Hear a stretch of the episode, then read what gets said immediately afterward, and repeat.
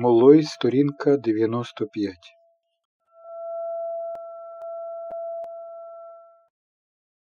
Спробуємо придивитися до цієї дилеми трохи пильніше.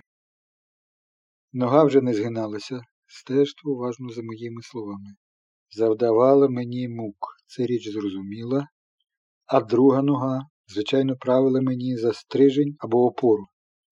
А тепер ця друга нога Безперечно, внаслідок свого заціпеніння, яке без сумніву вразило нерви й сухожилки, почала завдавати мені ще тяжчих мук, ніж перше. Яке лихо, та ще коли зважити, що я не міг відмахнутися від нього. Бо розумієте, до давніх мук я певною мірою звик, а тож, певною мірою але до нових дарма, що тісно споріднених із давніми, я ще не встиг пристосуватися. Тим паче не забувайте. Мавши одну ногу хвору, а потім і навряд чи здорову другу, я міг давати раду хворій і зводити її муки до мінімуму чи до максимуму, послуговуючись завдяки милицям тільки майже здоровою. А тепер я вже не мав цього ресурсу, адже тепер я мав не одну хвору ногу, а другу навряд чи здорову, а дві хворі ноги. Найтяжчим, як я відчував, був стан ноги, яка доти була здорова, зрештою, відносно здорова. І змін, у якій я досі не помічав. Тож, якщо ваша ласка я в певному розумінні завжди мав одну хвору ногу і одну здорову, чи радше одну менш хвору, з тією тільки різницею, що менш хвора нога була тепер не тією самою, що давніше. Тож саме на колишню хвору ногу я часто відчував бажання спертися в проміжках між тупанням милиць. Якщо вона й далі була вкрай чутлива, то все-таки менш чутлива, ніж друга нога. Або ж, якщо ваша ласка, не менш чутлива, проте не справляла на мене такого враження внаслідок давності своєї болячки. Але я не міг. Чого? Спертися на ту ногу. Адже не забуваймо, вона коротшала тоді як друга, поволі ціпеніючи, ще не коротшала або коротшала з таким відставанням від своєї товаришки, що це було однаково, абсолютно однаково. Я пропав, я нічого не міг удіяти. Якби ж вона згиналася в коліні чи навіть у кульшовому суглобі, я міг би навмисне робити її такою ж короткою, як друга, протягом часу, коли я спирався на справді коротку ногу, перше ніж перенести тіло вперед.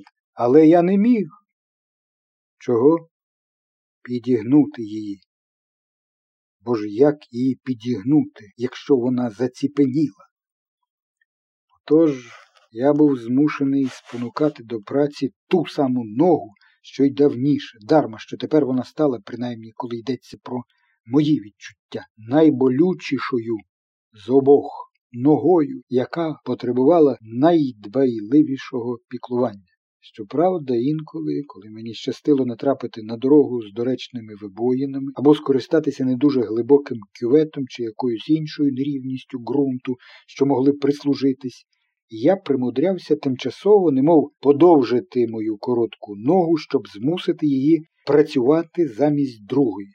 Але вона так давно б не працювала, що вже не знала, як братися до цього завдання. Гадаю, сто старілок правив би мені за кращу опору, ніж вона, моя нога, що так добре підтримувала мене, як я був дитиною. А втім, тут, тобто, коли я використовував нерівності ґрунту, втручався інший чинник нерівноваги, я маю на увазі милиці, бо тепер годилося б мати одну коротку, а другу довгу, щоб я не відхилявся від вертикалі. Хіба ні? Не знаю. Кінець кінцем моїми шляхами здебільшого були вузенькі лісові стежини, де зрозуміло різні нерівності, дарма, що їх не бракувало. були надто безладні і розподілялися надто хаотично, щоб я міг скористатися ними. Але, власне, байдуже, чи нога могла відпочивати, а чи мала працювати, невже існувала якась велика різниця в тяжкості страждань? Не думаю. Страждання, спричинені ногою, яка не робила нічого, були постійні і монотонні. Натомість друга нога, яка змушувала мене до додаткових страждань, спричинених зусиллями, боліла менше, якщо протягом якоїсь миті їй траплялося відпочивати. Гадаю, я таки людина, і моя хода уповільнилася внаслідок такого мого стану. Хоч яка повільна і тяжка була завжди, хоч би що я міг казати про неї, і перетворювалася, з вашого дозволу, у справжній шлях на Голгофу з безмежною кількістю зупинок і без надії на розп'яття.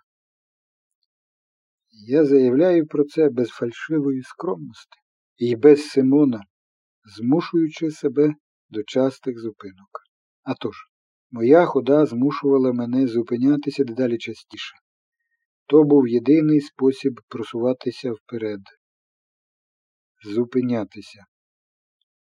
І хоч у мої мінливі наміри не входить докладний опис отих коротких незабутніх митий каяття, дарма що вони заслуговують його, я все-таки охарактеризую їх кількома словами, виявлю таку ласку, щоб моя оповідь, така ясна в інших частинах, не скінчилася в пітьмі, в сутінку цих височезних стовбурів, широчезних крон, де я шкутильгаю, слухаю, лягаю, підводжуся, слухаю, шкутильгаю та інколи запитую себе, чи слід розповідати про таке? Чи побачу я знову коли-небудь ненависне, принаймні нелюбе світло, напнуте блідим запиналом між останніми стовбуром і матір, щоб залагодити наше питання, і не вчиню я краще, зрештою, не менш добре, повісившись на якійсь гілляці, зробивши зашморг з ліани.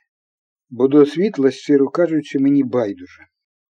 А мати, чи можу я сподіватися, що вона й досі чекає мене, якщо збігло так багато часу? А моя нога, мої ноги. Але думки про самогубство не дуже поглинали мене, не знаю чому. Я гадав, ніби знаю, а тепер бачу, що ні. Зокрема, думці про те, щоб задушитись, хоч і якійсь спокусливій, я після короткої боротьби завжди давав собі раду. Скажу вам одну річ. Я ніколи нічого не мав у дихальних шляхах, окрім, звичайно, недуг притаманних тій системі. А тож, дні, коли повітря, що, здається, містило кисень, не хотіло заходити в мене, а зрештою, зайшовши, не хотіло виходити, я міг би порахувати на пальцях. А тож, моя астма, скільки разів я вже намагався покласти їй край, перерізавши собі в сонну артерію або трахею. Але я тримався добре. Хрипіння виказувало мене. Я синів. Воно находило на мене надто вночі, і я не знав, маю я бути задоволений цим чи ні. Бо якщо вночі раптові зміни кольорів мали незначущі наслідки, натомість через тишу, що панує вночі, найтихіші незвичні звуки привертали до себе пильну увагу. Але то були тільки напади, і такі напади дрібниця, коли порівняти їх з усім тим, що не зупиняється ніколи, не знає ні припливів, ні відпливів на свинцевій поверхні в пекельних глибинах. Жодного слова. Жодного слова проти нападів, які душили мене, скручували і нарешті лагідно жбурляли на землю, не виказуючи іншим людям. Я обкручував плащ навколо голови, що давало змогу притлумити безсоромні звуки ядухи, або ж намагався надати тим звукам подоби кашлю, загальновизнаного і схваленого бо єдина незручність, яку він ризикує спровокувати, співчуття. А тепер, мабуть, пора звернути увагу, бо ж ніколи не пізно вчинити слушно, що кажучи, мовляв, моя хода уповільнилася внаслідок хвороби здорової ноги, я висловив тільки безмежно малу часточку правди. Адже насправді я мав ще інші слабкі місця то тут, то там, що, як і можна було передбачити, теж ставали дедалі слабші. А от чого не можна було передбачити, так це швидкости, з якою зростала їхня слабкість. Відколи я пішов з морського узбережжя.